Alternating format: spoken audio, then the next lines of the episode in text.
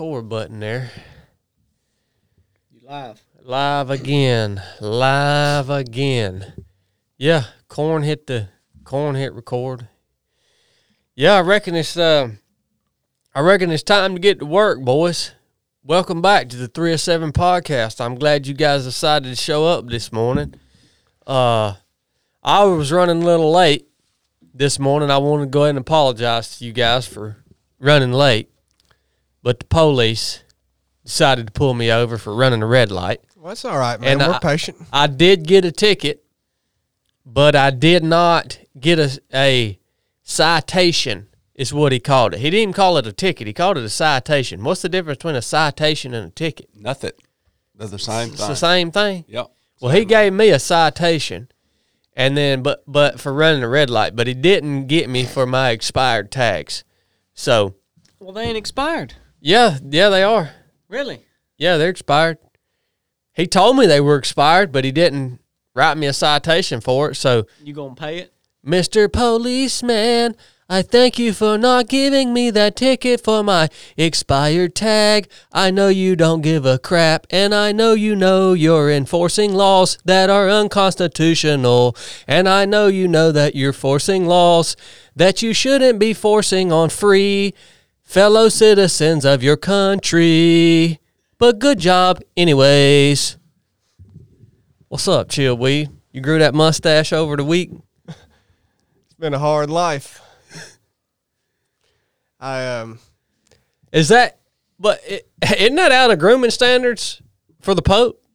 no no no. Because I thought the Pope. Well, you're mistaken. Oh, you check. So- you rewrote the grooming standards. I have to um I have to I have a confession. Well, talk to the priest over there. talk to the priest over there, son. Well, I mean, look, I have a confession, and I think it's only right to let the public know that um you know I've had a hard time growing uh growing facial hair because I've got low T. You know that's no secret. You hadn't had a hard time growing tits, though. Always got to make it filthy. Last week there's something wrong with his wrist. now he's going tit. Anywho, um, that's no secret that I've had low T. I mean, in f- hold on here. There you go. Any anyway, n- um, actually, l- no T, not low T. You've got low T. I've got no T. But um, I got tired of it, and so I went to my doc and I said, I said, "Hey doc, what can I do about this?" And he put me on a regimen of testosterone. So I uh, I bumped that those levels up to two thousand nanograms per deciliter, and uh, uh, and um, I also asked him, "Can I take anything to complement this?" You know, it didn't sound sexy enough to me, just testosterone. yeah. So I started. Um, I don't want to give out my whole stack here because you know I don't. I don't recommend this to anybody. Right? You know, don't do do this at your own risk. I don't. You should not do what I do. Seek a medical professional. Professional, yes. Yeah. This is not medical advice. But um, I started taking um, um, Anavar, D-bol, it's good stuff. Deca, and uh, Tren. What about Winstrol? Nah, I'm not really fooling with that. You're not going for the lean look. yeah, that's what tren's doing for me. I didn't want to. If you hit it too hard, you know, on your on your first cycle, then I mean, you know, that's when you can run into trouble. So I'm doing something real sensible. Okay. That sounds like a pretty good supplement uh, program you got going on there, man. Well, it's working so far. yeah, it really is. I mean, that mustache came in thick, Yeah, thick and quick. yeah, So you must be doing something right. yeah. Well, you know, man, I'm proud of you for trying to get your testosterone levels up. I've been concerned about you for years now. You know, you have zero drive. Right, Um, you're really poor looking and Yep. pale. right. You stay sick all the time, which, as a matter of fact, thank you for spreading your sickness through the entire team here. Uh, I appreciate that. Well, Um, and so I'm hoping, you know, I, I was I was wondering like at what point you were going to come in and and and claim homosexuality or something Look, man, we don't joke about that on the podcast because you you know Come on. no, that's because that's too far. You- ain't start you? going filthy again. you were just going all the way downhill. So I'm glad you're you got your supplements. Uh, Hopefully you'll start acting like a man now. well, well, Even though you didn't you didn't do that in, at, at Team PT this morning. what? What do you mean? You didn't even do the workout. I saw you. Well, that's you know, the, the, that was that was our fitness. You know, I call it my fitness. It's not CrossFit; it's my fit. You'd And, uh, argue that he didn't either, wouldn't you? Well, I would argue it's exactly what I was getting to. I mean, I did RX minus, and you know, there's RX and RX plus. I did RX minus, and you did. I don't know. You just you didn't even do the weights that you were supposed to do. I did the workout. You just decided. You, well, I did too. Whatever, dude. Well, I certainly did. You just, dude, I'm paying for you to be there and you just make a mockery of it. yeah. I'm paying for you to be there and you make a mockery of it.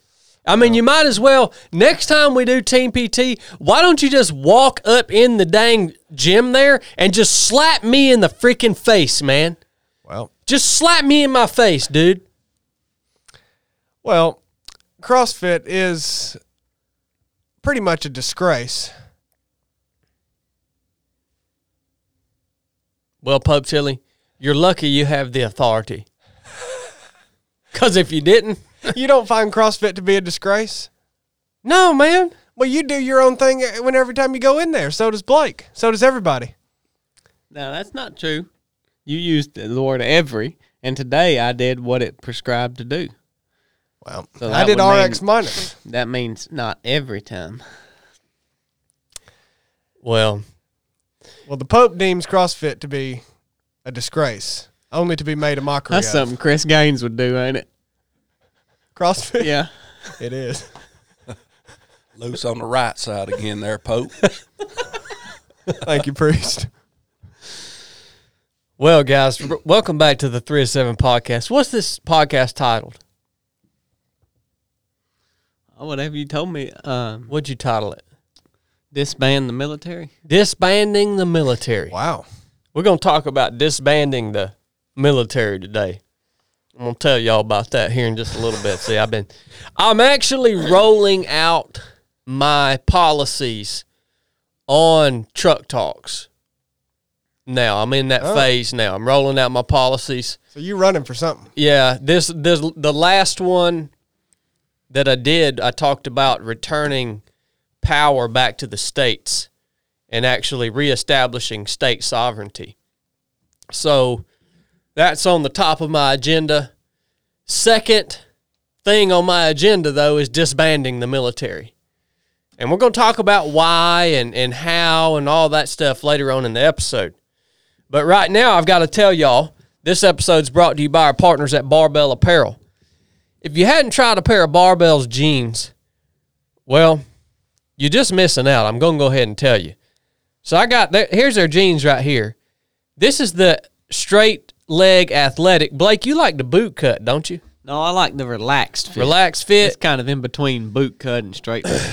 And this is they that they just released this 2.0 version. What? This that was this year, wasn't it? yeah, I I think, think it was this year. Yeah. And so they made a, they were already awesome, and they made a bunch of upgrades that made them even awesomer. So the athletic fit, fit jeans are built to handle whatever your day demands. They're actually daggone tough. They're good. They're a good blend of durability and comfort. Now I'm speaking off the cuff here. This is the combination of over seven years of research and improvement. These jeans are made to perform in perfect sync with your body. With new reinforcements, cutting edge stretch denim, that's what one of the things that makes these things so comfortable is the fact that the denim actually has some stretch to it and it allows you to squat down without binding your your uh, loins up. All right? And the flawless fit these are the most performance ready jeans ever made. I would agree with that. So You know, something we don't hit much. They say all that, and a lot of people say all that, but they actually back it up. And you know, they got that guarantee where if you rip them, put a hole in them, mm-hmm. bust a seam, whatever, then they'll give you a new, give you back a whole new, brand new pair. isn't that like for a year? I, I think it's a year. I think it's longer than that, but I, no, I think it's a one year guarantee. I think it's a 365 days. Isn't that how many days is in a year? it's pretty What? close. Non leap year. Okay. So, man, it's jean season. Go get you a pair of jeans, barbellapparel.com. And if you don't wear jeans, get you a pair of Ranger shorts. Mm-hmm. Get you get you ultralight tech tee. They got everything that you need to outfit your daggone closet. If you're walking around looking like a straight up turd all the time, get you some decent clothes, all right? You know, every now and then it matters that you look good doing what you do. That's why Chili and I, we're actually going to go out and get us some handmade bespoke suits, tailor made for us here pretty soon. Oh, I'm excited about that. So if any of you guys have a recommendation on where to get a tailor made suit, please put it in the comments of this video. I'm looking for an all white. Okay, well we can we can do that. We'll find somebody to make you an all white one. I mean, Chadd's gonna get a red one. all right. But look, it just go get you some of this barbell stuff. You're gonna like it. All right. Thank you, Barbell, for supporting three of seven project. Yep. Good people. Well, we had we had kind of two separate adventures this weekend, man. The team split up Yeah, what the heck? and went to opposite ends. I want to hear about y'all's adventure. well, I, I've been purposely not asking questions about it because I wanted to hear about it today. well, where would you like to start? Um, Blake um, kind of put this whole thing together, and um, he really just tried to aggravate us the whole time. That's uh, Oh, that's the kind of mood he was in. yep, yep. He tried to make true. he tried to make mine and Corn's life very hard. That ain't true. So, where would you like to start with the story here, Blake? well, I mean, we just tell it like it is, you know. We oh yeah, I will. Yeah. we went down my uh my good buddy Paul Wilder. This was his uh his second hundred miler um attempt. He- had done another one and some things didn't go right, so he did this other one. Him and his son Caleb and John Hogue Yep. went out to help him. And so uh I wasn't I mean for the longest I wasn't planning on going down there and then I thought, well, we don't have nothing going this weekend and uh our our leader Chadd, he's gonna be out of town. Yep. So I thought Now look, now look. Let let's make this story interesting. Okay, so So I let, thought, let's go on down Yeah. there and uh, and support Paul. You know, I'd like to be able to be there for him. So, so yeah, we went down there, and uh, I mean, there's plenty of stories to tell. well, well, that's what I wanted to hear. I didn't want to hear anything that you just said. I Well, want, I'll start. Well, I'm with, not uh, telling you this story because you already know all of that. I'm telling the listeners. Well, this just to go chronologically, we stopped down in um, Cordele, Georgia, and uh, I had me a Sprite. That was the first big event of the. Uh, Yeah, these two juggers was sick wrong as a with you, dog. Chad? They was Let me tell my snotting story, and man. snorting and hacking and sneezing all over the. yeah, that's where I'm at today, Bubba. Don't don't forget about the eye watering. Yeah, corn was crying the- the, whole way down. the Oh, there. I hate it when my the eyes roof of his mouth collapsed as well. yeah, dog. I blew it out. Not Yeah. the not the hard part, but that soft part in the back. Corn blew so hard he looked like a grouper you had reeled up from 400 feet down in the depth. His that his big old balloon coming out of his mouth. Busted my bladder, son. Dang. Yeah, so after Cordele, I had me a Sprite, and we uh, we went down, made it all the way to Jacksonville, and uh, got us got us a hotel in Duval County, Duval, Duval, Duval. But anyway, um, that was a nice hotel, I thought. It was I'm- Nice. I'm, not as well traveled as y'all, and when we got off in downtown, Uh-huh.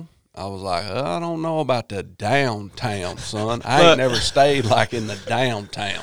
We pulled up and Corn said it was like you know high rise hotel kind of thing with parking deck and Corn said I don't know. this place is too fancy. We ain't staying here tonight. He was looking for that quality inn, wasn't We he? we ended up staying there. We got up to the room, and Corn said, "Dad, blast! I forgot my sleeping breeches." and I said, "Dang!" He went in there. He said, "Dad, blast! forgot my toothbrush." said, "Dang!" Then he's got up the next morning. He's gonna take a shower. He said, "There's a ring of dirt in the in the tub there, and he forgot his shower shoes." So. He didn't bring anything. He had this big old backpack, and I don't even know what he had in there, but he didn't have nothing in there. You can't you can't take a shower in a dirty tub. You'll get ring. They had a dirty tub at Oh, the they Was a hotel. ring, they was a ring, and this was the Hilton, son. Just leave it to Chili to pick. The, Oh, pick Paris a would be hotel like upset that. about that. Well, come on. what the crap, man? Well, look, I want to What back city was this? Jackson Duval. Okay, Jacksonville. I want to um, back up a little bit because you head of security almost got into a fracas. Oh yeah, I believe somebody was trying to jump on Chili mm. out in the parking lot. There was Yeah. all kinds of. I mean, it wasn't extreme, but yelling and whatnot. And as I was coming out the car, Blake looked in the mirror and said, "No, it's just pe- other people out there." Corn was half draw, door pop. That's good. Oh yeah. Oh, yeah, yeah. he said somebody messing with Chili. Yeah. but anyway, uh, when we left the next morning, got a pretty decent breakfast. Did what we could do. I mean, uh, Corn, of, of course, he said, "Oh, there's a Porsche here at this restaurant. We ain't eating here." hey, y'all gonna have to give me some grace on this traveling now. I'm serious. You'll get used to it. Yeah. But oh, you know, we kind of got into the race there. And, um, we met Paul and them, and shortly thereafter, Paul went to blowing chunks. yep, yep, yeah. I mean, when you watch somebody throw up at a mile, what was it, 40, 30? Yeah, yeah, somewhere right you in just there. hope they're gonna rebound. Yeah. because that's rough. Well, I mean, did you not think Paul was going to throw up? I mean, of course Paul was going to throw up. well, well, it got pretty hot down there, and he was drinking that Coke and uh, eating that meat sticks. so oh he, my uh, gosh. Yeah, he threw up, but That's a uh, bad recipe, regardless. yeah, but no, he rebounded well right after it. So, yeah, he did. um, but then what happened? Um, I'm trying to think what happened after that. Was the next thing when we went to get the pizza? No, that was of the night. Okay, that that was was of the evening. Yeah, the next one was at that Publix parking lot in the daytime. that's right. Yeah. Yeah, he looked good there. Yeah, there wasn't. That was a high for him, and um, the probably the next notable story is you know b- before y'all went and or when y'all went and got that pizza. Yeah, yeah. And that's Well, when so- I started. I ran a, a leg with him. about mile 65 something in there 70 60 70 i don't know um, blake decided he was going to run a 13 mile leg with him and oh uh, gosh.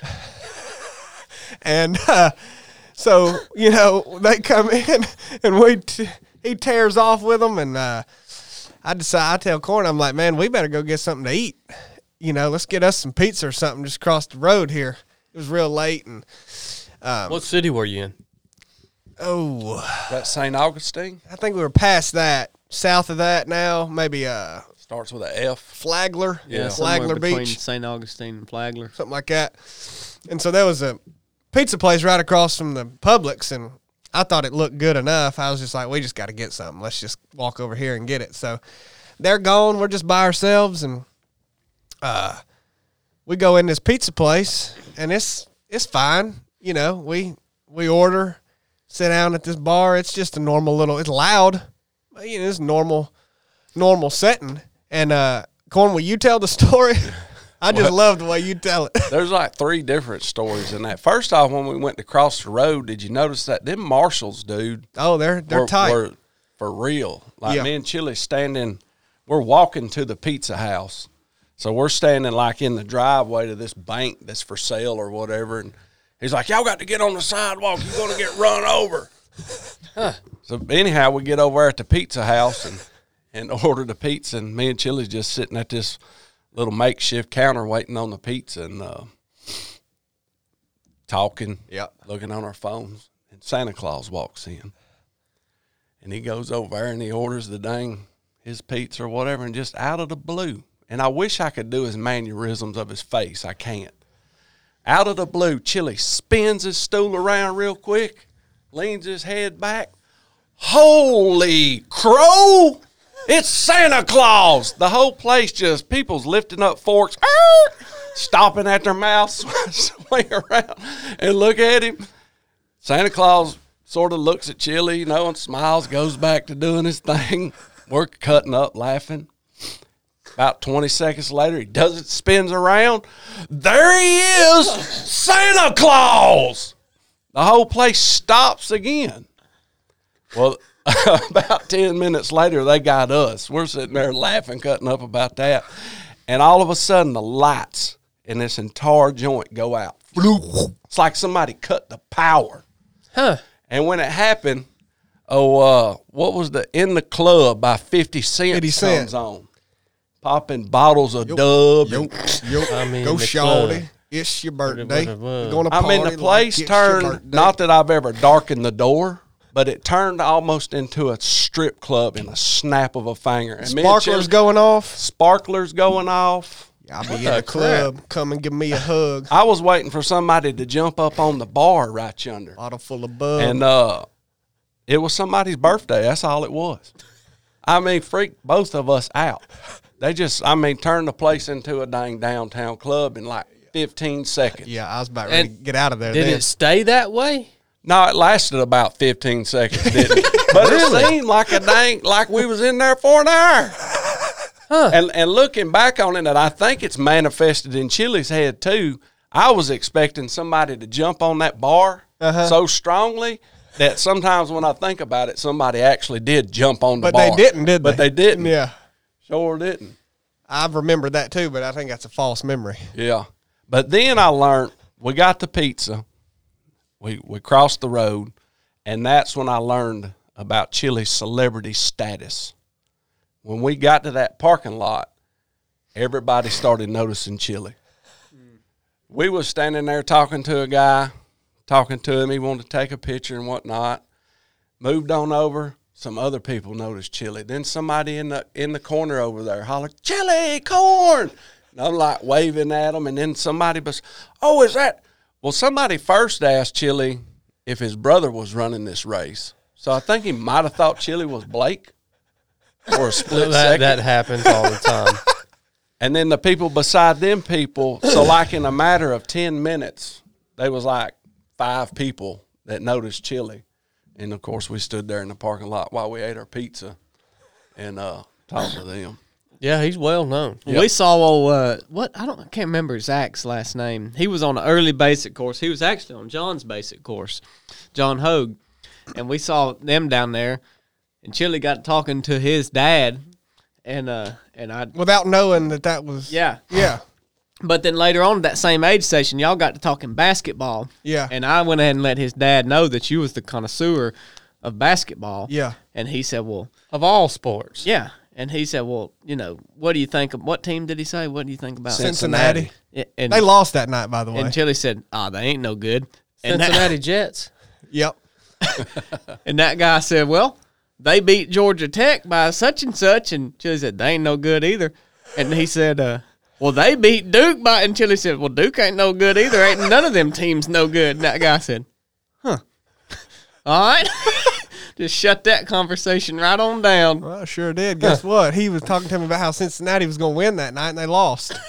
How about that? Meeting them, who you was talking about, Blake, when we first met them, reminded me of when that big travel van, Dooley travel van, was stuck. Oh, yeah. in the sound about buried to the frame. Yeah, they just act like And it, them dudes had like no urgency at all.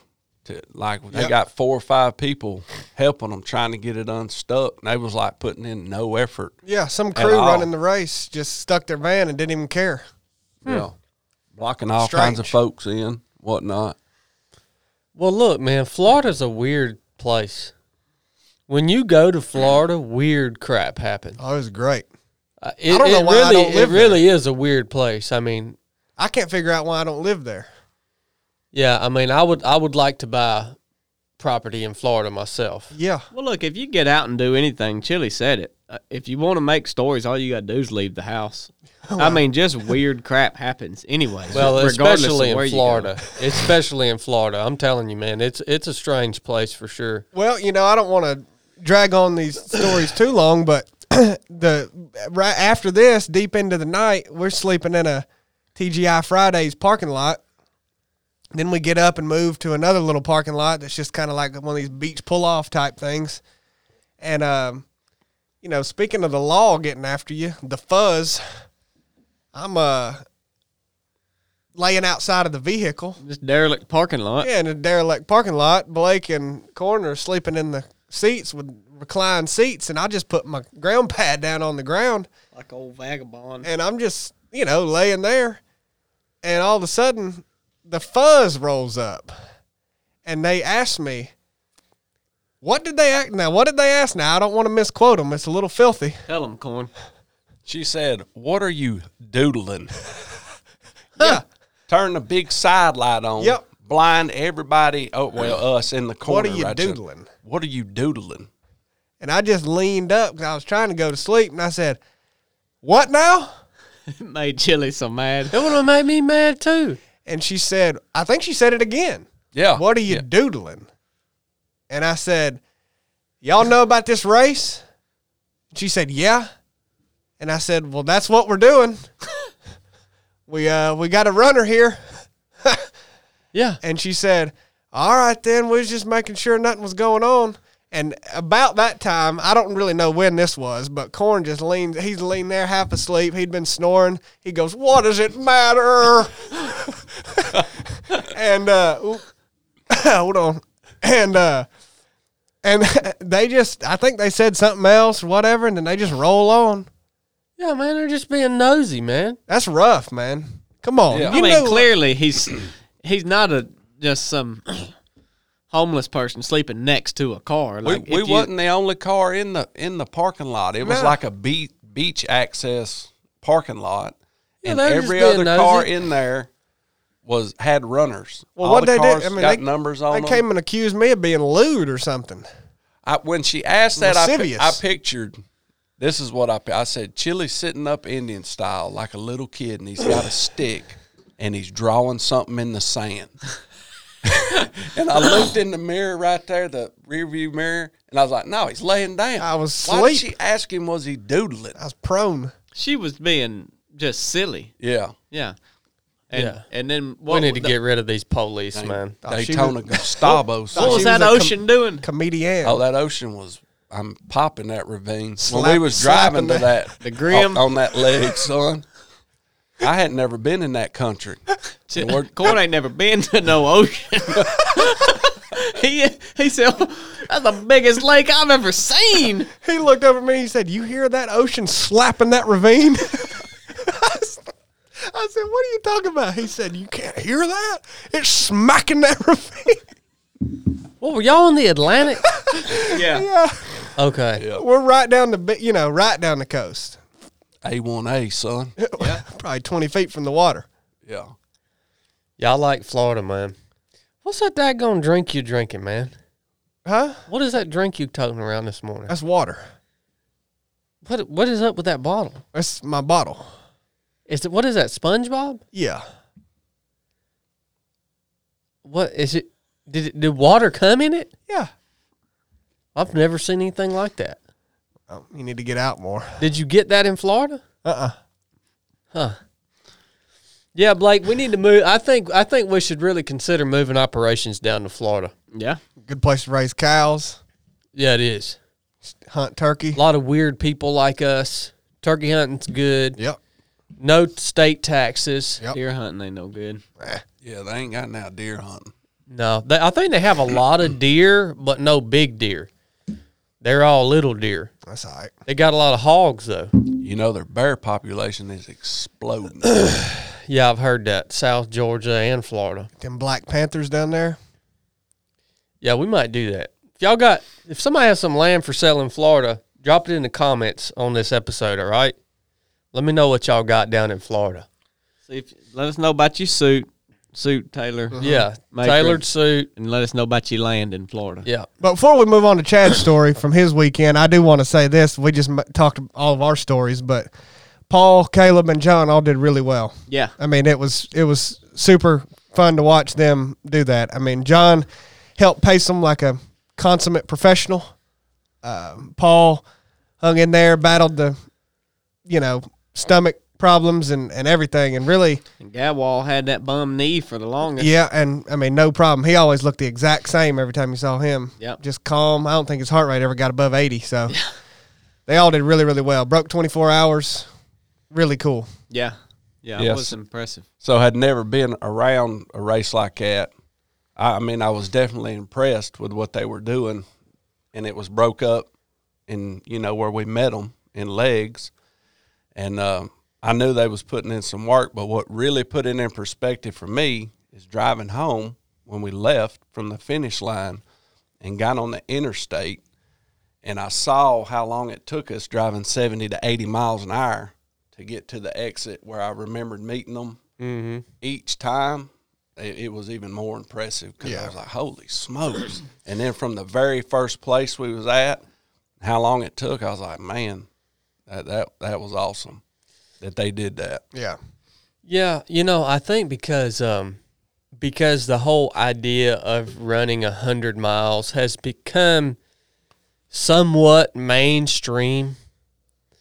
I think people have people look at it and that have never done it before and because they've seen and know people that do it and they see people on you know YouTube and Instagram that do these 100 mile races and stuff they they've they don't respect it the way they should respect it it. Is, it, it is daggone rough.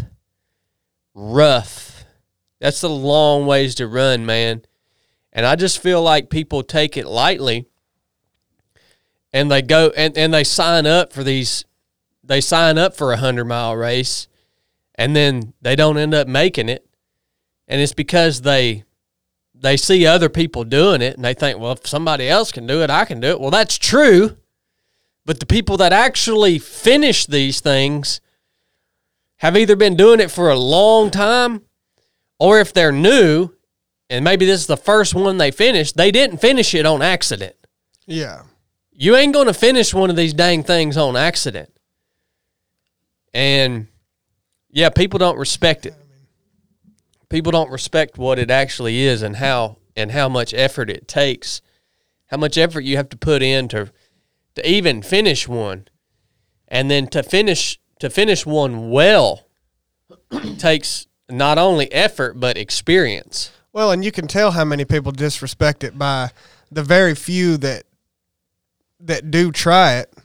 It seems like more and more now go out and try it and they're disrespecting it and you see how it turns out. You know how many people finished the race that we that I ran this weekend? Uh-uh. 35 people. Out of how many starters? Um 70 something. Yeah, I mean, 35 people finished. yep. Yep. And that's just because people just they see this crap on Instagram and they they hear people talking about it and they say, "Oh, yeah, I'm going to go do that." Can't can't be that hard. No, it is so hard that what what get what really slaps people in the face is when it transitions into that that time when it's not fun anymore. That's what slaps them in the face. That's where they quit because they're thinking, well, I'm doing this for fun, right? I'm supposed to be out here having fun. But then when they hit that point where they're like, holy crap, this is not fun anymore. Like, I don't want to be here. That's when they quit for the most part. So, yeah, 35 people out of 70 something runners finished the race that we ran. So, That's a legit race, isn't it? yeah, it was a legit mountain mountain race. Fairly new. Yeah, I think it's been around for five, six years, something Okay. like that. But, um, but yeah, I went. Now I actually, so I actually ran a hundred mile race this weekend. You know, because that's what I do. I run. You know, this is the second hundred miler I've ran this year. Um, Yeah. and it was a good race. I did the Beast of the East, which is just outside of Charlotte in, Crowder's Mountain Park or something like that. I don't know if it's a state park or what. but it was a true mountainous ultra marathon. Had almost 20,000 feet of climbing, extremely technical terrain. Uh, really, really difficult weather. It rained pretty much 60% of the time, I would say it was raining. But especially, I remember about 3 a.m. on Sunday morning, a big lightning bolt struck and a big boom of thunder out of nowhere. And about 30 minutes later, it came the hardest frog strangling rain that I have ever ran through in my life. It was it was it rained so hard for about an hour and a half that the sheets of rain were so dense that you could not see anything in front of you. You could see the ground right at your feet and that was it. Because your headlamp was reflecting on these this just massive sheet of rain and you just couldn't see anything. The the trails turn into literal rivers, and um, I freaking loved it, man. I mean, the closest thing that I have ran through in terms of weather would have been the the storm that hit on my first hundred miler, which was the Cruel Jewel. We had a bad storm hit that the first night of that race, and I'm gonna tell you what, man you out there at 4, 3, 4 a.m., you've been running for 18 plus hours, and this daggone storm hits and you got to keep running through it, it'll make you harder than woodpecker lips, son. That's when most people quit. That race Oh, was I'm when that storm hit. Yeah. That's when most people quit. Uh, so weather was nasty, terrain was nasty. It was all good. I ran with my friend Bean. You guys probably heard Bean on the podcast a few episodes ago, and he did this race as a charity event to raise money for a cancer patient to seek alternative care. You guys heard all about it on the podcast, and Bean got it done. Congratulations, Bean. Outstanding job. Him and I ran together the whole way and um, got it done with an hour to spare. Now, a couple lessons that I want to share with you guys that were just kind of reinforced in my mind during this event. One is the fact that what you are doing right now is determining your future. In other words, what you are doing today is determining what the end of your story is going to be. And I think we really lose sight of that. I really do. I think I think when we get into just the day-to-day grind of life, right? We find ourselves in the position where the way that we're living is just that we're just going through the motions of life, right?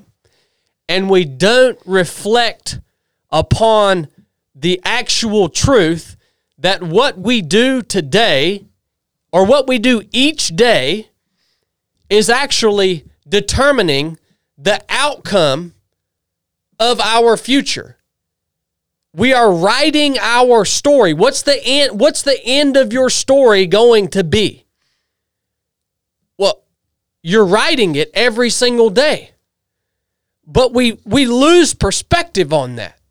We just go through the motions, man. We just freaking dilly dally until we get to the end, and the end of our story isn't what we wanted it to be. And then guess what? You're freaking screwed. You're screwed. The reason I say this is because that's the way this race went. My buddy Bean, I wish I had him here today. My buddy Bean just thought he was going to go out there and just, you know, kind of hike this thing. It's kind of, you know, it was going to be hard, but it wasn't going to be that hard. You know, it was going to be fun, which it is fun. I mean, I, I had that I had that thought many times out there. There ain't nothing better than this. I'm out here in a new place, running through the woods, just grinding. There ain't nothing better. That's why I love. I mean, I love it. I love trail running. But uh, we got to about mile sixty, and you know, I was just kind of letting Bean do his thing. I'm running with him, right? He's not running with me. I'm running with him. So I'm just letting him do his thing, and I kind of drop a few hints every now and then, like, "Hey, man, we got to move with a purpose here. Like, this ain't the pace. This ain't the pace." But nonetheless, just let him do what he's doing. You know, we get to about mile sixty. I come into the aid station. Bean does his thing. He rolls out. And I talked to the guy who's crewing Bean and I, Brooks. And I've been doing numbers in my head. And I'm like, this ain't adding up. Like we we we we ain't gonna finish this thing. So I talked to Brooks. I'm like, hey man, are, are my numbers right? And he's like, yeah, your numbers are right. Y'all ain't gonna finish this thing. At if you not you're not going to finish this thing if you ju- even if you're able to maintain the pace that you've been running for the last 60 miles even if you're able to maintain that pace you're still not going to finish. Well that's a big problem. Because usually after about 60 or 70 miles the runner slows down. So even if we kept that pace we weren't going to finish so here we're faced with this big problem. And I told Bean straight up, I'm like, look, man, here's the reality. We've been dilly dallying along, having fun, going through the motions, right? For the last 60 miles. Well, now that's put us in a position where the end of this story ain't going to be what we want it to be. And you're going to have to make a decision to go into the no fun zone. Like right now, you're going to have to make a decision. And everything that you do from this point forward is going to determine what your story is going to be. Are you going to go home at the end of this event and tell everybody, ah, I just didn't make it, man. I just did, I did I wasn't able to finish. Or is your story going to be, we got it done. We did the thing that we set out to do. Right? But if we would have operated that way from the very beginning, taking into consideration the things that we're doing right now are impacting our future, if we would have started in that mindset, we would have had the proper sense of urgency.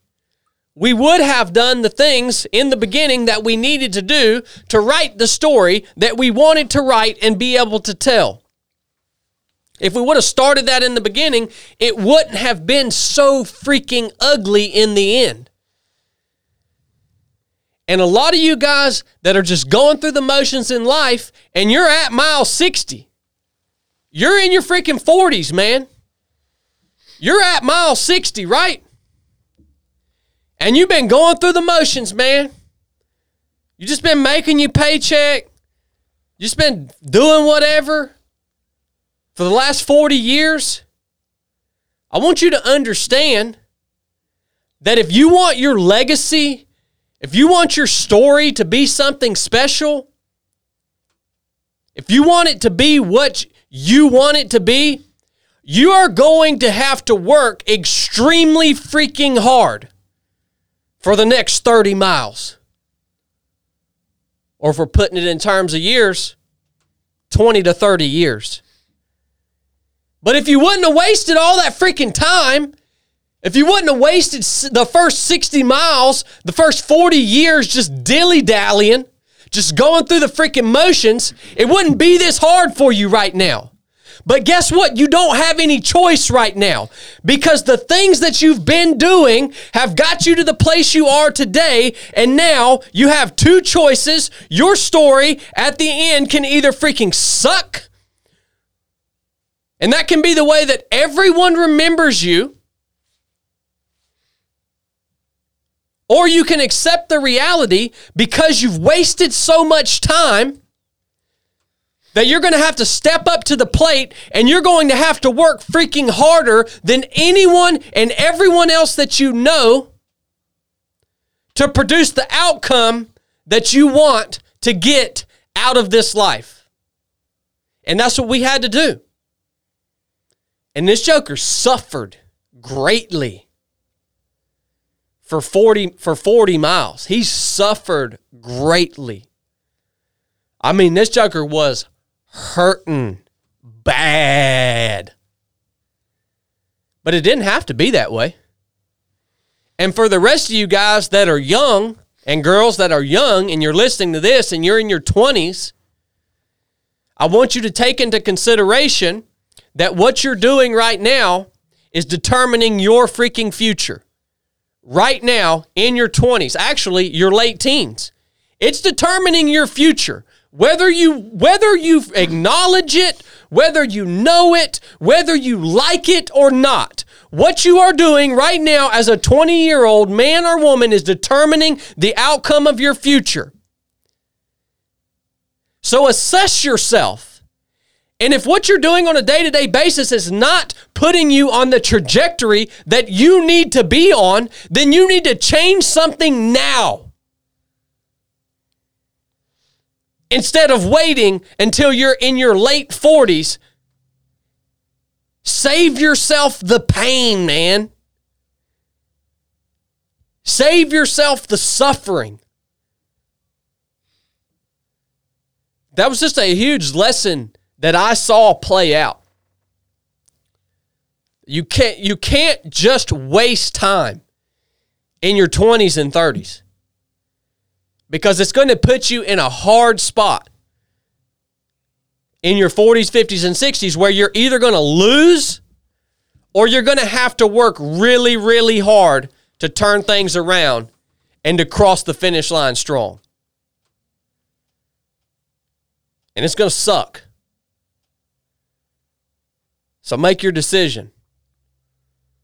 And a lot of you guys just don't freaking care. A lot of you guys don't even care if you finish or not. A lot of you guys don't even care if you finish finish strong in life. A lot of you guys don't even care what people are going to think of you or say or, or say about you after you die. A lot of you guys don't even care what's the legacy what that you're leaving behind for your children and your loved ones. What are you building that you can hand down to the people that you love and care for? A lot of you guys don't even freaking care. And for those of you guys that don't care, I want to tell you something right now. Please go somewhere else because I don't want you here. You are not the people if you don't freaking care whether you finish the race or not. Then don't be here because you're just dragging everything and everybody down.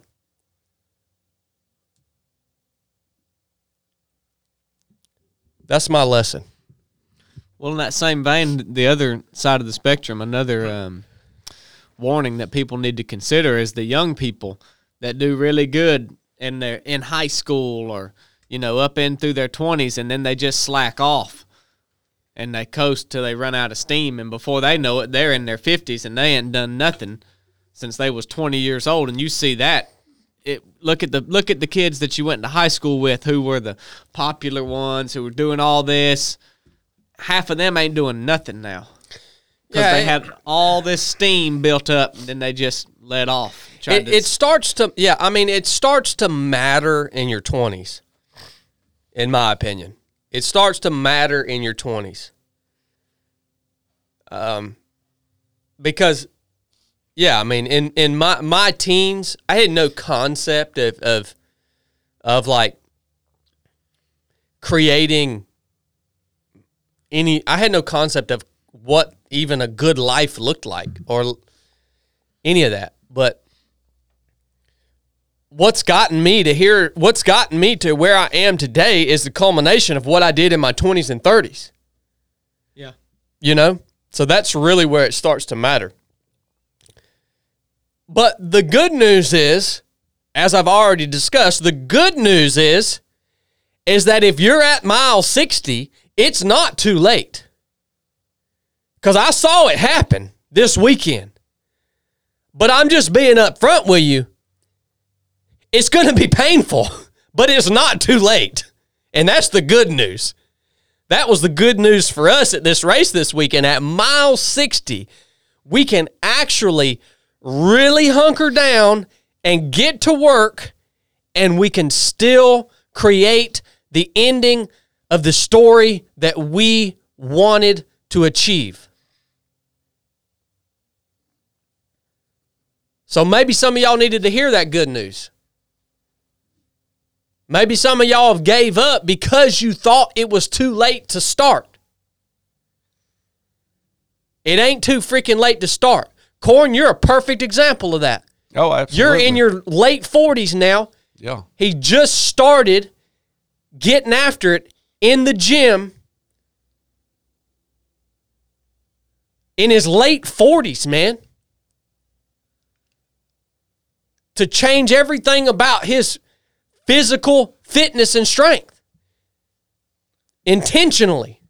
I'd say I'm definitely at mile sixty when it comes to that, especially. Physical. Yeah, physically. So you know, thinking back in the twenties and my thirties, looking at things differently, and then also you know being an alcoholic at that time, but nonetheless, looking at the way I feel a lot of men were raised in the South in my generation, working was the biggest part of your life. Your employment. So doing the best you can at that and working hard was the top priority. But once that becomes easy and you start letting the respect of your peers feed your ego, that's that's when you're just so comfortable that hey, I've I've done what I'm supposed to do. Yeah. I'm at the pinnacle. I'm the best operator in this whole part of the country. You know, I can do anything and everything. Me and you had the conversation before. It was never a mindset of, hey, I need to be working out. I need to be taking care of my body. That never I'm telling you, in that industry, the construction industry, it never crosses very few people's minds. I know. I mean, I, I was in it for the majority of my life. Mm-hmm. The only the only employment, the only career that I was in that it did cross minds when I was a police officer. But in now there are some guys out there in the construction field that get up and go out and work out in the morning before they come to but those are few and far between in our area anyhow. So it never crossed my mind. So I floated all the way through and it never really clicked in my head until I went to the basic course. And I've known you and Blake all your life. Listen to your podcast and listen to you talk and everything else way before that. And then when I went on the basic course and then went on the proving grounds, I was like, holy smokes. Like it just started clicking. Dude, time is running out. You Yeah. you are about to be a, a pud. You're you're about to be the dude sitting in the house at 60 years old because you can't do anything else. Yeah, you had this 20, 30 year where everyone respected you as this awesome worker, but what what else have you fed your family with? Mm-hmm. what I mean, just food and a roof. That's it. Yeah. So I definitely relate to what you're saying hundred percent. One hundred percent. And I'll and I'll be the first to tell you because my boys have watched me do the same thing, I can see where they're hitting those same marks. They're respected at work. They work hard at work. They're always at work. They don't miss any days. That was definitely relayed to them. Nothing of the you know, you got to be spiritually, mentally, and physically fit. Nothing of that was passed down to them until here, you know, within the last two or three years. Yeah. It was just never a conversation, never Yeah. at all. And like I said, I, I, I attribute it's not an excuse. I feel it's reality. I attribute that to the way I was raised about having worth ethic was the most important thing. Yeah. You had to provide for your family. Those are the things. And, you know, going to doing hard things. Well, the hard things in that type of environment and culture is the hot water heater busted. You got to fix it at nine o'clock at night. Yeah. You know, I, there's no way in the world, unless it was just something whacked out, that I'm going to hire another man to do to one of my vehicles or to my house or go fix my mom's house. Or st- those were the hard things to do. You, mm-hmm. You've worked a 12 hour shift. Now you got to go home and fix together, or your mama's roof's leaking. Mm-hmm. You got to fix that. You know what I mean? The alternator went out on your wife's car. Yeah, that well, and all of the and all of that's all of those are honorable things, right? Yeah. Those are all honorable things. And and I totally get what you're saying. Culturally, I I I totally understand that culture because I grew up in the same culture, Yeah. well, very similar culture, same place that that you are from. And those are all really honorable things. But I don't want people to think that that what I'm saying is is is putting down the man who has worked his whole life, who has provided for his family and his extended family, his mother, his you know his, his, his the people around him. He he's he's been that person, that provider. That is honorable. But what I'm telling you is there is there is more available. There is more available. When because if you we should all do all the things that you're talking about doing. We should work hard. We should provide for our families. We should be skilled as men and women, by the way. We should all do all of those things. But if but but the end of your story, the I want the end of my story to be that I did all of those things and I was physically fit. I was I was a strong person. I held myself well. I took care of myself, right? I want that to be part of my story. Uh, that I was a good servant of Christ. I want that to be a part of my story. That I went out of my way to do extremely hard things to set the example for the men around me at a super super high level. Like those those are in a those are the additional things that I want to be the part the the my story. I want that to be what's said about me in the end you know? And so that takes a lot of freaking effort. And it takes double effort if you decide that's what you want like like me takes double effort if you wait till you're halfway done with your life to start it. The the biggest blessing that I had not the big I don't I don't know if it's the biggest blessing. The best thing that I ever did in my life, the best decision I ever made was to join the military when I was 19 years old. That was the best thing that ever happened to me. The second best thing that ever happened to me was when I got out of the military. Because I got what I needed to get out of it. And if I would have stayed in there another 10 years, I would have just been going through the motions. But I got out at the exact right time. But that started for me in my 20s. That started the ball rolling and thinking about there's more to this story than just being a hard worker. There's more to this story. That got the ball rolling for me, man.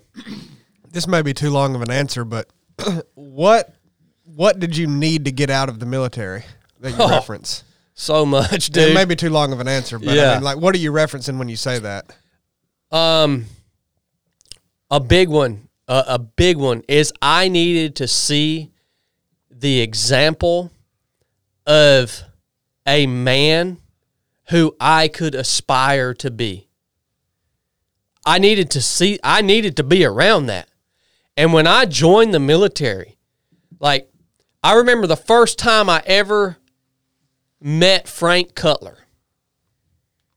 Frank Cutler showed me a diff a, a type of man with a story that I never imagined was possible.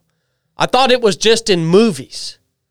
He showed me the example of a man who not only was a hard worker, well traveled, smart, physically just hard as as a stone, mentally hard. He cared about people. He was there as my SEAL mentor, right? He was he was he was interested in pouring back into other people and training us and teaching us. And that was the first time that I saw a man who I was like that's a man. Like all the jobs I worked before that, all the men that I was uh, like good men. I was around good men. They weren't terrible. They they they weren't terrible people. But this was the first time I had seen this dude that was like, holy crap. He's got all that stuff plus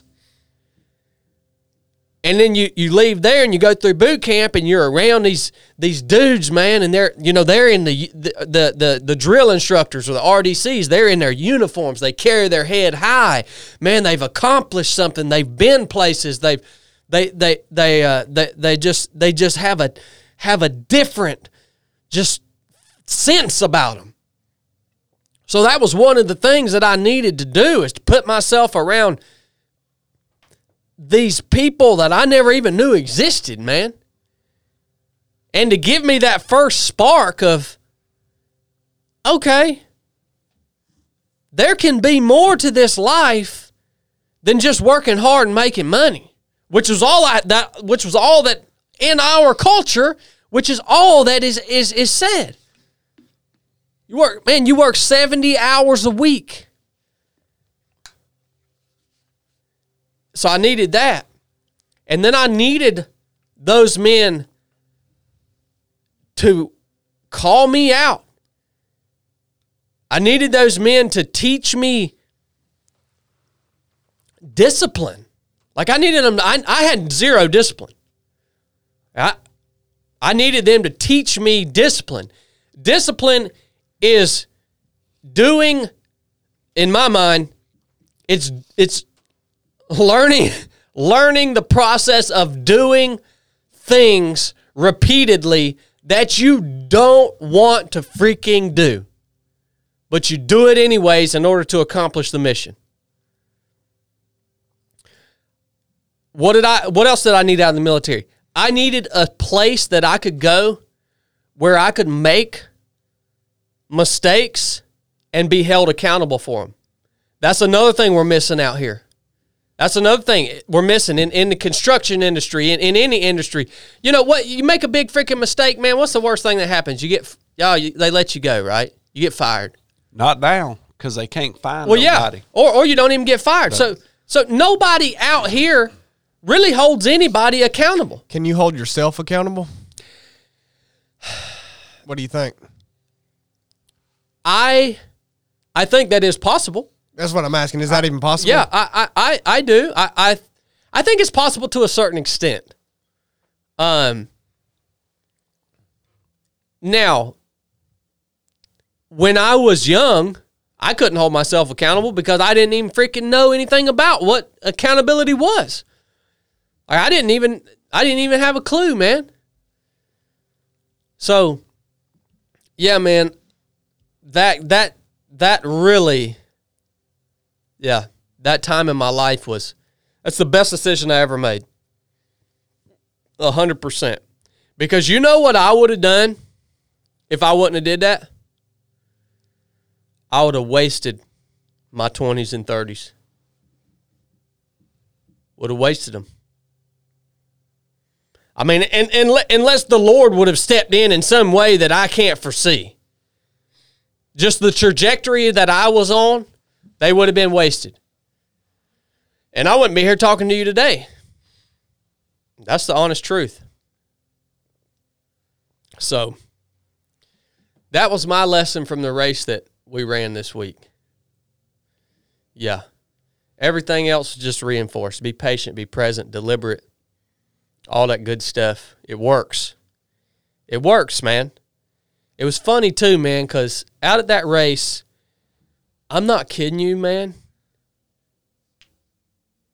like there were so many people out there that listen to this podcast and that watch this YouTube channel That's cool. and and there were and there were a couple of different groups of people out there who who had met up by way of 3 of 7 project and our training events. And so that was really that was the coolest part for me was seeing the fruits of what we've been doing for the last daggone I don't know what, 4 or 5 years.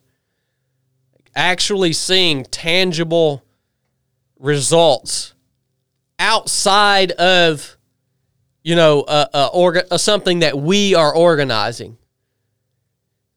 And i mean just dozens and dozens of people i got to talk to out there and uh, and spend time with and that was that was really cool to see everyone come together and and especially these couple little groups that were out there come together and put the things that we teach into practice. It was funny, man, because a couple of the guys that I was running with, they, um, as I was running with them, I think they were kind of taken aback that like I was actually a good runner. Yeah, I, I think they were kind of like taken aback by it, like because I think I think that people are so used to being fooled on social. I think people are are starting to catch on to most of what they see on social media. It's just a, a ruse.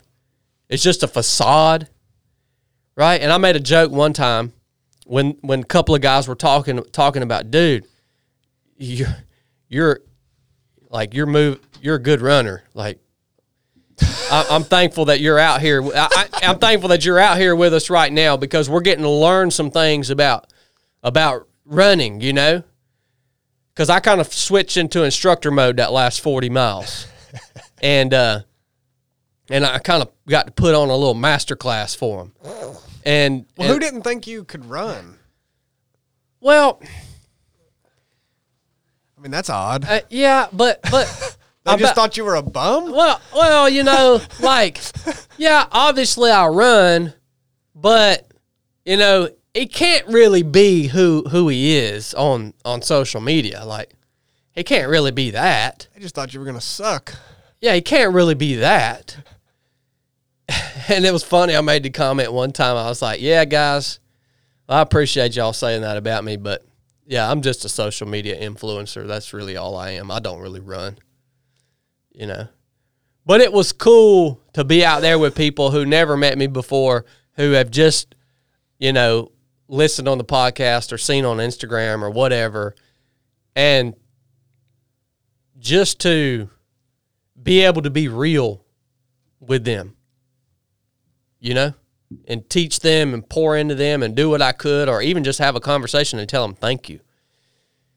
That was that was cool for me. So Well, I know you're probably wanting to move on, but I do have a question because it's something I've been thinking about too, and I don't even know if I can articulate this in a way that makes any sense, as usual. And if I don't, let's just move on. But the lesson that you got from that race, it it, it almost reminds me of something that I've been thinking. Like sometimes I think we are so goal oriented though that we miss what we're doing right now in the moment, which you just got done explaining how much that affects what you're going to be doing later. And and you know, when you would be achieving these goals or whatever. And I don't know if I can make this make sense, but like sometimes when you just decide, okay, this is what I'm going to do or this is what I want to do or this is what's in my future, you you almost get so fixated on whatever that thing is that's way out in front that you don't do what you're supposed to do right now. Eh, Like it's I, I guess Yeah, that's yeah. exactly what you're saying, but it seems different because it's like sometimes there's steps you need to be taking now or problems that come at you in the today that you just kind of ignore because you're like, well, that's I've got I'm focusing on this, and like if you never, that's why you always say stay present. Mm-hmm. I mean, it's like you have to take care of things as they come, or you'll never get to where you're going.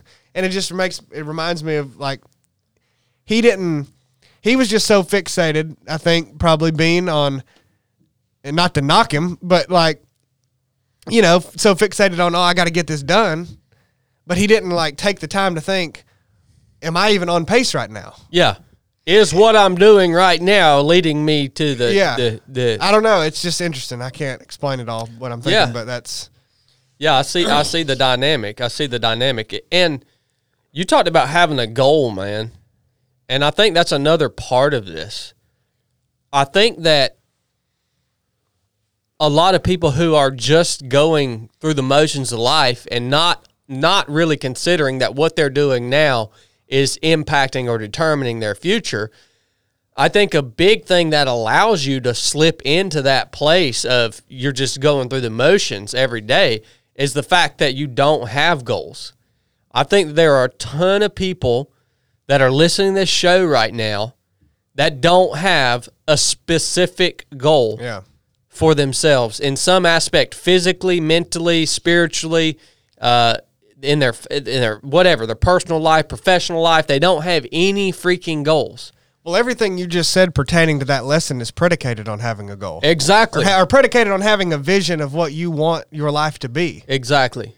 I mean, it's it's entirely dependent on that. You have to have it. You have to have Yeah. a goal, and you you and, and you have to have multiple goals, right? Well, if you don't, s- how would you fail? Well, that's true. I mean, if you That's if, true. If you don't have a vision of this is what I want my life to look like when I'm done, or whatever, however you want to word it, well, then you're not going to ever, you're never going to achieve it, or you're never, you're never going to fail it either. Yeah. You're just going to go through the motions your whole life. Yeah, and that would be people. But most people are freaking care. dissatisfied doing that. Yeah, Most people are. that's one thing I've thought about one day when we have when we establish our own gym. You are not going to be able to be a gym member at our gym unless you have a specified goal. Well, yeah. I mean, Well, so so being serious about the goals too, and like you were saying, because oh, it's okay that that didn't happen or that didn't. You you you tried your best, like really taking it serious. So, you know, I think I could set all these goals, and I listen. Everything I've I've done physically uh, all through my lifespan, especially the basic course and the proving grounds or whatever, I left some crap on the table, dude, and I know that I did though I was serious headed there, thinking back, looking back, two days after, a month after, a year after, I know my lazy tail left some stuff on the table. So are you making a serious goal? Like, are you taking it serious? In my mind, that is, there's a block there some somehow for some reason, like how to really do that. How, you, do you get what I'm saying? Mm-hmm. But and and it's not because I feel I've been coddled. I'm around y'all three guys. I know Blake and you very well. Me and Chili had a slight conversation at the proving ground. I know he's going to hold me accountable, not just physical, but at work and you and Blake both, all, all through the. If nobody's going to take your goal serious too, and they're going to share it with you, and they're going to do a hundred mile race or a backpacking trick or an elk hunt or whatever, and they're not going to hold you accountable, they're not taking your goal serious either. Mm-hmm. Yeah, yeah, and that's what I've thought about. That that would be when when we do when we are able to to establish our own gym space. It's going to be part of that. Is you're going to have to actually put write your goal up somewhere where everybody in there can freaking see it, right? And take and taking that goal seriously. I think the first thing that you have to do, at, the, at least the first thing that I have to do to take any goal that I set for myself is, and um, I, I speak kind of specifically toward physical goals. The first thing that I do is I completely take quitting off the table. In other words, once I set that goal for myself, in my mind, there is legitimately no other option. Like there there is no I didn't finish, I wasn't able to do it, I didn't train hard enough, I didn't do this, I didn't do that, I just got tired of it. Ah, I changed my mind. Nah, Yeah. I just take quitting off the table. And I've talked about that a little bit on the podcast before about how um, when I stand on the start line of a long race like this, it's serious because I feel the whole burden of the race on the start line because I know what I'm about to have to go through because I don't leave myself any other options. Well, to me, it's more it's more than that even. It's what is your goal based on as well. And for me, the reason you're able to you take it so serious like you just said is because it's more than just what you want to do.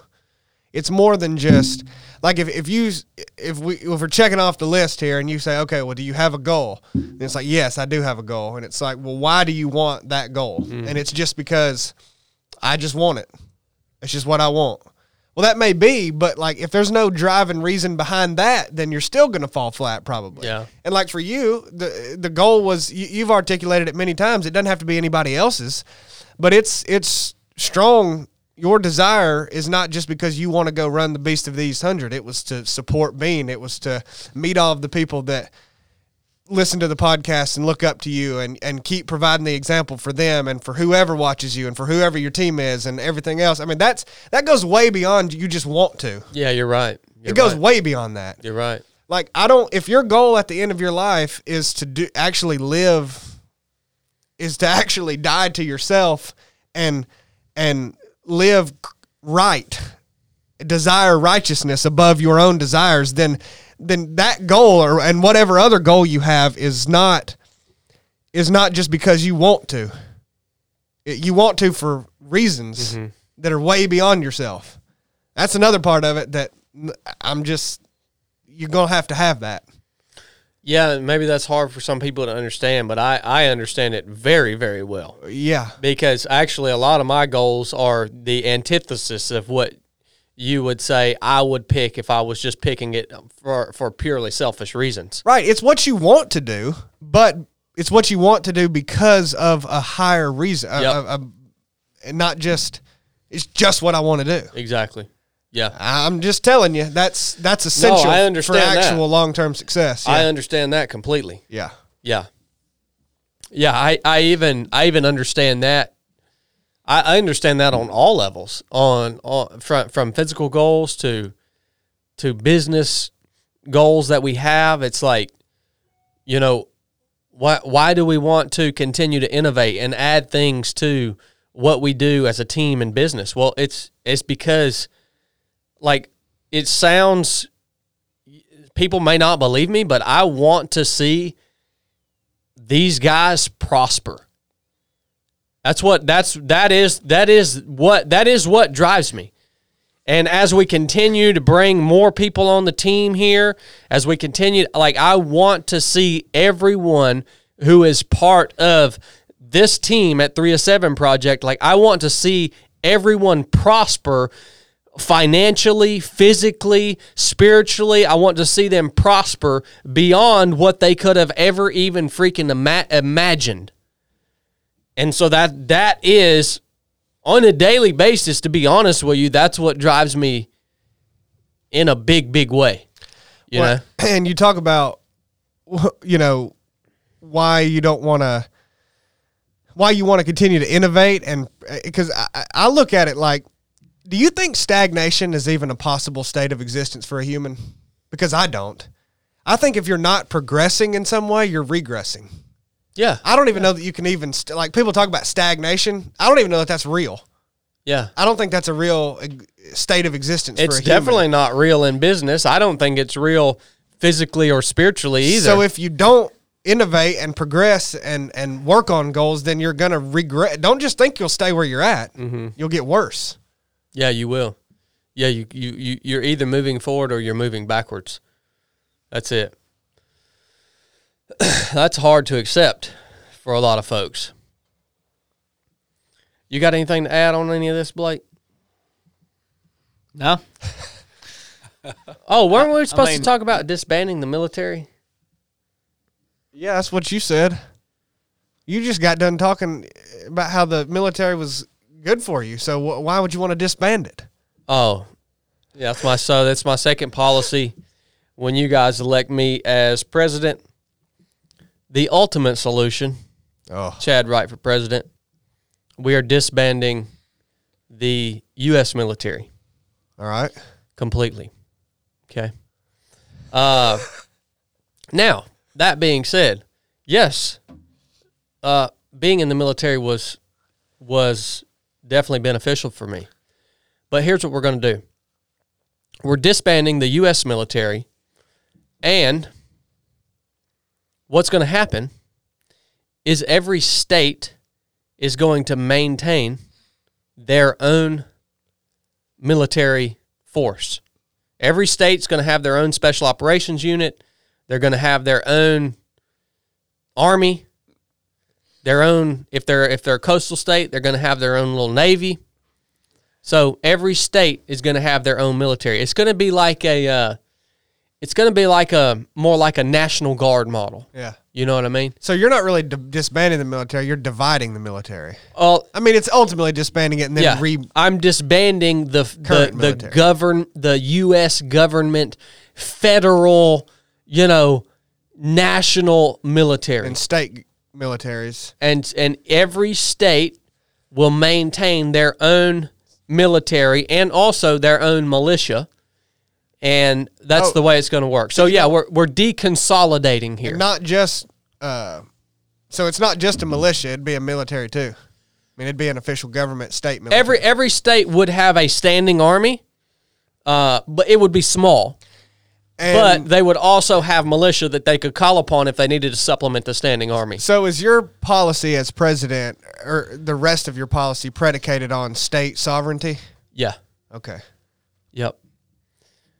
You know, this was actually this this was what was advocated for in in the beginning of our nation. Well, it's um. George Washington was one of the few men who wanted a standing national army. Well, I think I. Th- what about the state sovereignty part of it?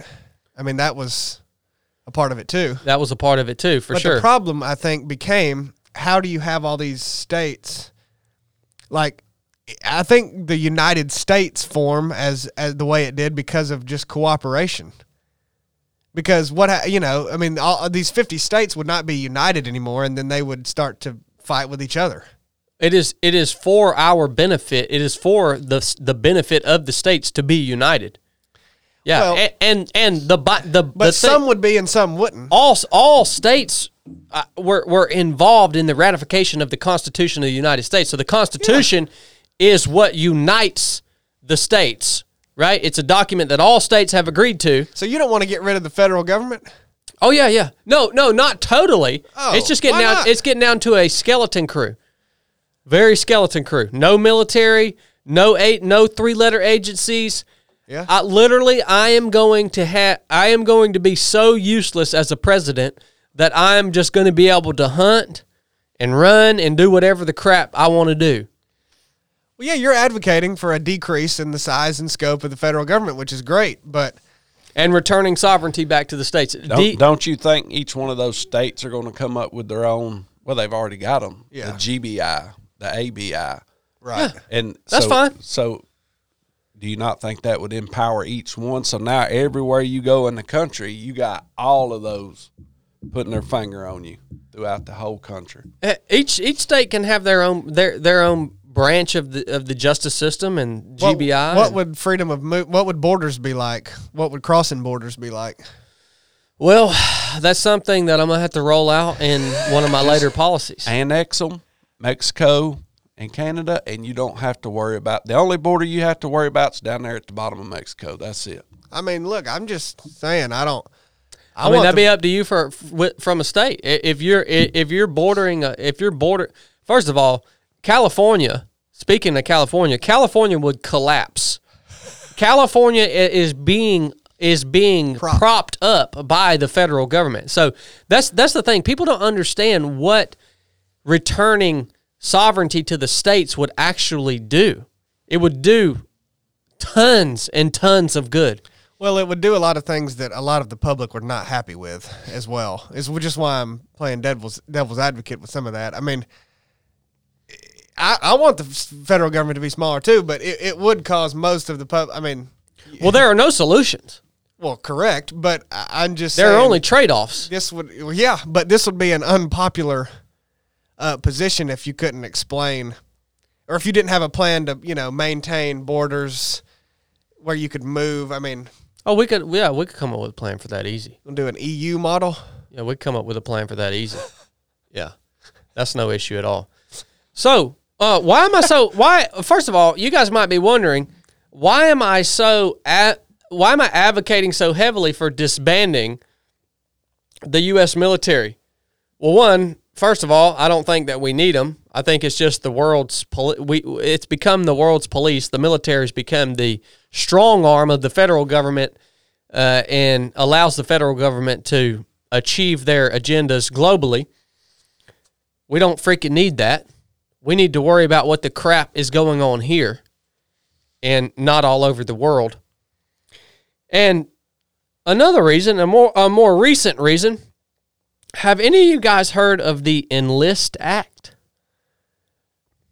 Enlist Act? Yeah, the that was a recent piece of legislation, right? Yeah, this is a bill It was passed. This is a bill. I don't know if it's been passed yet or not. This is a little bit of an older article here.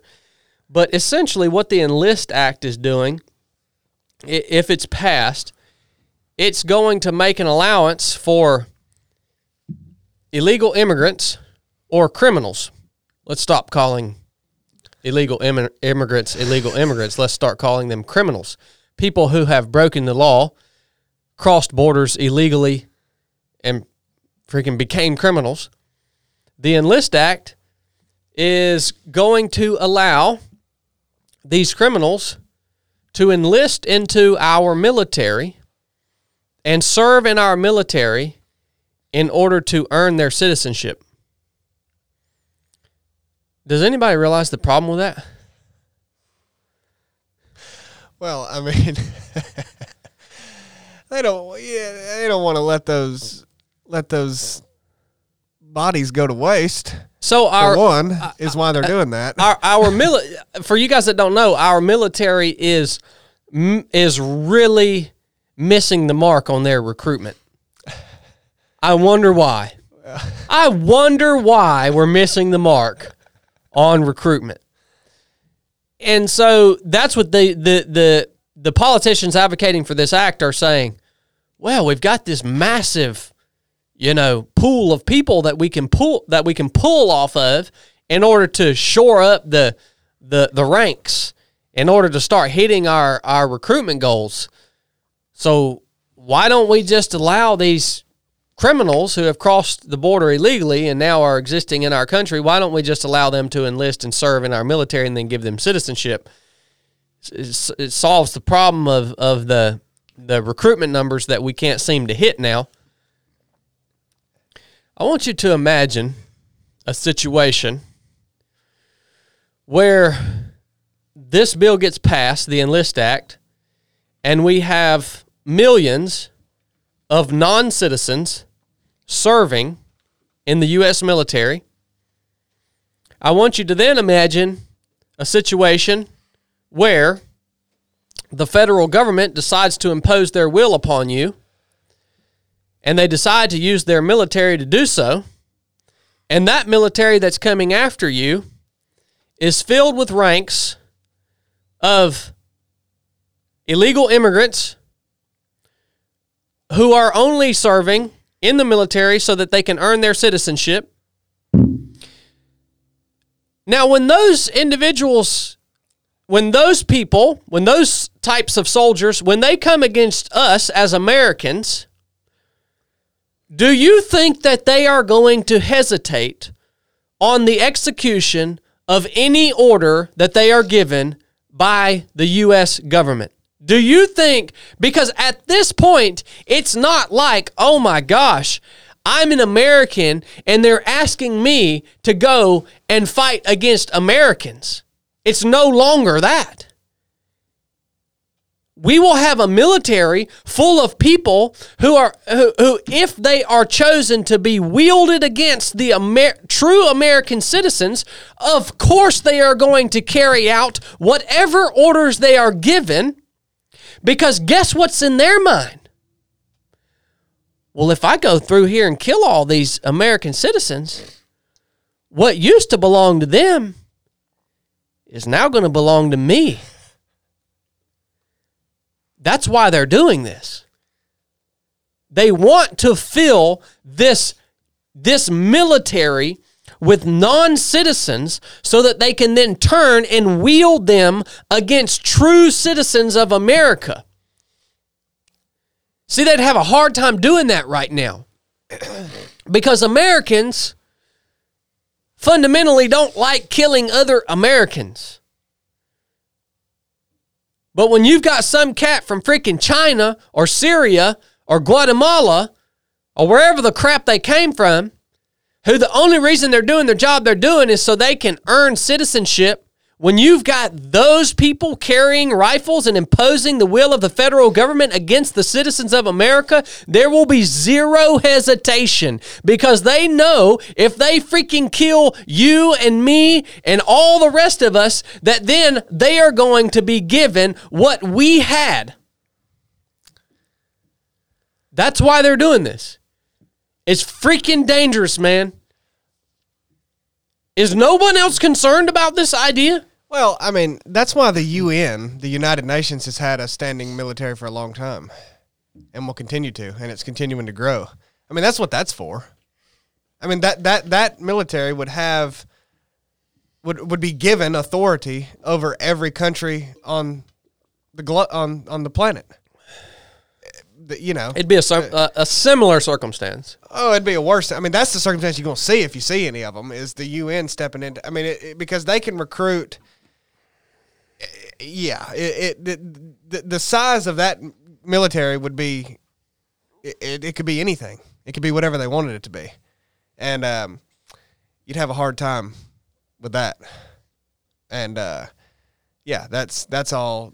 You know, the more global cooperation that that you see unfolding, the more that will be a reality and it's under the banner of the UN.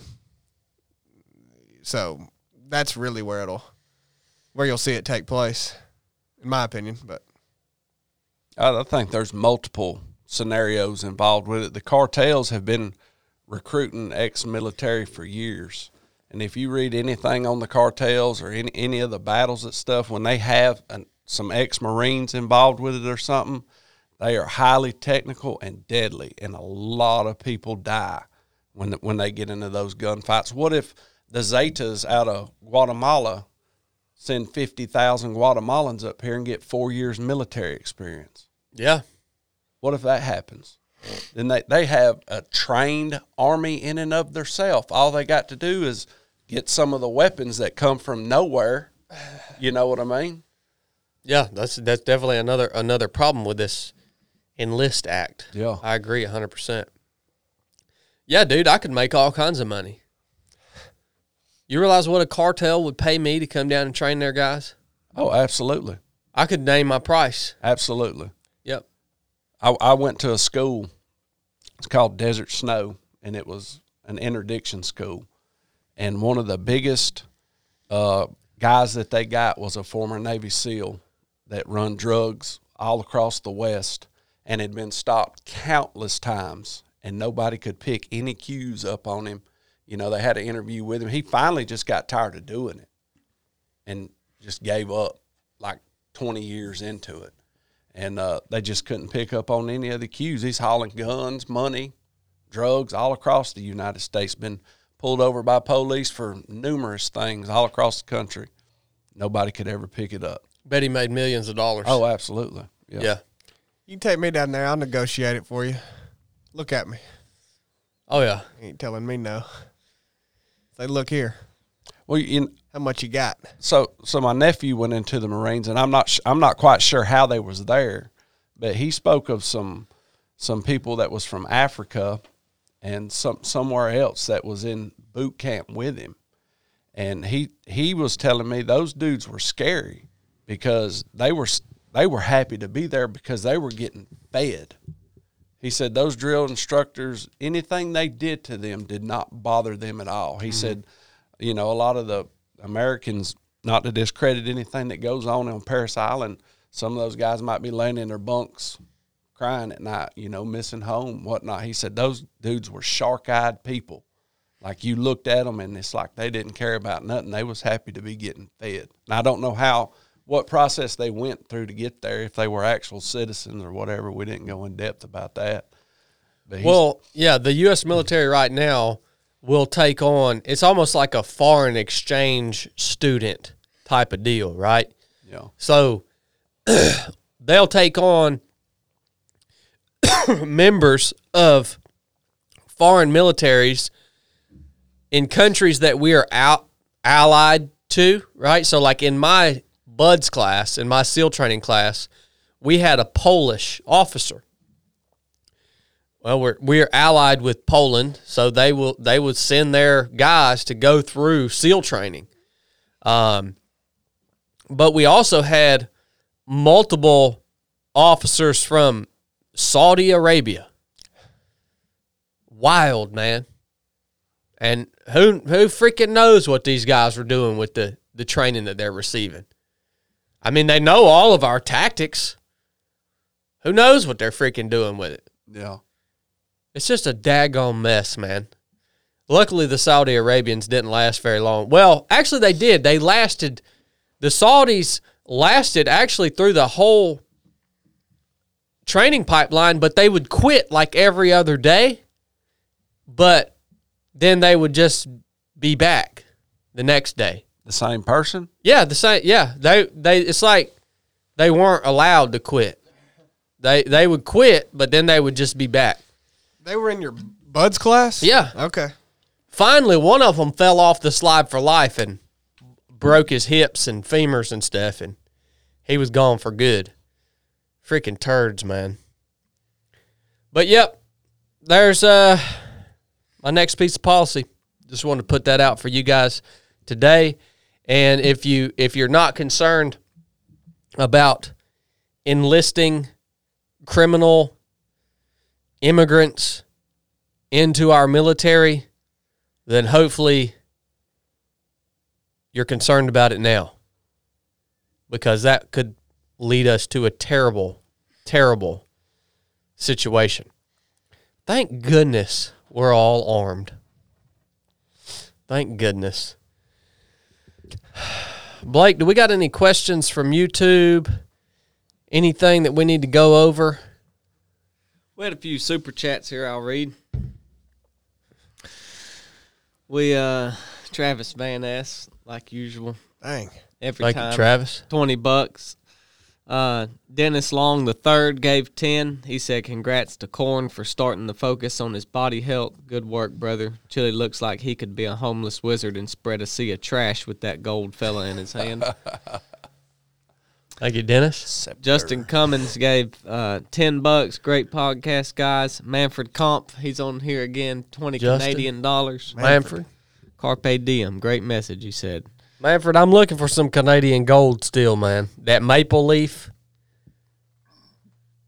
Let me know if you got any of those. Eric Logan's in again at ten bucks, like he is every week. Eric, thank you, brother. Gear related. Gave four ninety nine. Big fan of the podcast, guys. Thank you, gear related. That's what we got. We got no questions from nobody. I know. you know how that is. You're going tech guy, man. You know You how know- that goes. you know we People hit- on there talking about uh yep. Some guy just commented maple syrup. So here, you know, that's what we got in the chat here. That- that's what we call a smooth brain. Blake starts really having contempt for the uh, chat after a while, and it's it's really not good. And oh, he also once he hit that ninety minute mark, I see him over there. He starts going, You know, I wonder. I wonder a lot of times about um, the the YouTube commenters and stuff. Like, I wonder how many of them are actually real people. "Yeah, it's it's not all of them." Yeah, it's not all of them. Let me tell you how this YouTube chat room works. People don't come on here because they're interested in our podcast. There's about 10 that are on here for that. The rest of them just go around YouTube and they look for chat groups to jump in and they start just commenting this random stuff and talking about whatever it is they want to talk about. They probably mute the podcast because there's only about 10 people on there that comment in relation to what you're talking about. So that's how these chat rooms work. They just surf around and they say, "Oh, yeah, there's one. Let me jump in there and see what's going on." You, you know? You know? Those the the perfect way to describe those people. I I got this term from my buddy Andy Frisella. They are non-playable characters. yeah, NPCs. Yep, they are NPCs. Uh, they're like. Did any of y'all ever play the video game? Uh, Grand. What was it? Grand Theft Auto. Yeah. and in the video game there's just like these these characters like that are just walking up and down the streets constantly you know but they're not they're not part of the scenario they're just they're just there NPCs. yeah so all of like i don't know what like maybe 60% of people on youtube are non-playable characters like their existence does not have any bearing on anything whatsoever. They're just like that maybe they're real flesh and blood human beings, but they're just like bots. so I'm acknowledging the fact that there are a lot of non-playable characters out there and you uh, you if you are that just go dig a freaking hole somewhere and crawl in it man Mix between a smooth brain and a turd. It's a smooth turd. yeah You know, you're, you know, I don't, I wouldn't call. Well, maybe you, some people would call some of the times that you go out and speak motivational speaking. I think you'd also be good at demotivational speaking. If you go to a crowd of YouTube people and you just tell them, "Why don't you go dig a hole and die?" You're a bunch of NPCs that don't mean freaking nothing. Go pound sand. literally have no add no That'd be value pretty good. add zero value to anything like I, I i can't comprehend these people man I, I really cannot comprehend these people if you were going to take the time to type something into a live chat or to make a comment on anything that you see online, if you're going to do that, like stop and think Am I adding value to this conversation? Is what I'm about to say going to add value? Is it or is it not? And if what you're saying doesn't freaking add value, then the best thing that you can do is go dig a freaking hole and crawl in it. Okay? Well, some people they, they say, "Well, it's going to add value to me because all I'm trying to do is make Chadd mad, and I just did, so I'm happy." I mean, that's what some people's motivation is. Not a lot of people's motivation is maybe to add value to the conversation. Yeah, yeah, yeah. Well, you know, the main thing. If if you if I ha- I think if I had to monitor the live chat like Blake does, it would be extremely detrimental to me because I think I would lose hope in humanity. And that doesn't need to happen. I still need to be hopeful that most people out there, I still need to imagine that most people out there are not non playable characters, that they have value to add, that they are intelligent, that they're able to think deeply, You just need to pretend. that they're able to solve problems. Uh, I need to be able to pretend that that is the case. And if I was, if I had to watch that, I would think I would lose hope in humanity. So I can't watch it. oh man. I know you love it. Oh, you, you, you, but you've already cast off your hope in humanity. well, no, no, who said that? I just love it. I mean, it's hilarious. It's, I mean, you don't find it amusing that there's somebody out there. Who would comment maple syrup? Yeah, I think that's. Spelled S U R U P. Oh yeah, yeah, like, and that's don't- the You don't that's, think that's funny? I think that's funny. oh yeah, you love it. I mean, yeah, what's I don't know. I mean, all I know is uh some people probably just want to bother you and uh Like what? Okay, what is you, dude? You dude that come in in maple syrup. What is your life like, man? Like, He may have a good pl- life. please tell He me, might like, be like ten years old. yeah, please tell me what is your life like that you actually have the not even the time, but like what is going on in your head, dude? Like what the crap are you, man? Larry Bird said he's a, Larry's always on there. Yeah, yeah. He said Chili's an ex troll. An ex troll. Chili's probably got like 10 YouTube profiles. He's probably wa- the one making half these comments on here while we're sitting here talking. Ex troll. the heck, man? Come on, Larry. Ex troll. Appreciate you, Larry Bird. All right, Oh, guys. Well, hopefully the 10% of you guys that have um, legitimate functioning brains got something out of this podcast. And if you do, I'd appreciate it if you share it with somebody that actually has a legitimately functioning brain and who is not a non playable character. Share the podcast with those types of people, please, because it helps the pop the podcast grow and it actually uh, brings the right people to these conversations, which makes them that much more valuable. So, love you guys. I'll catch you. I don't know. I'll catch you sometime. Enough said.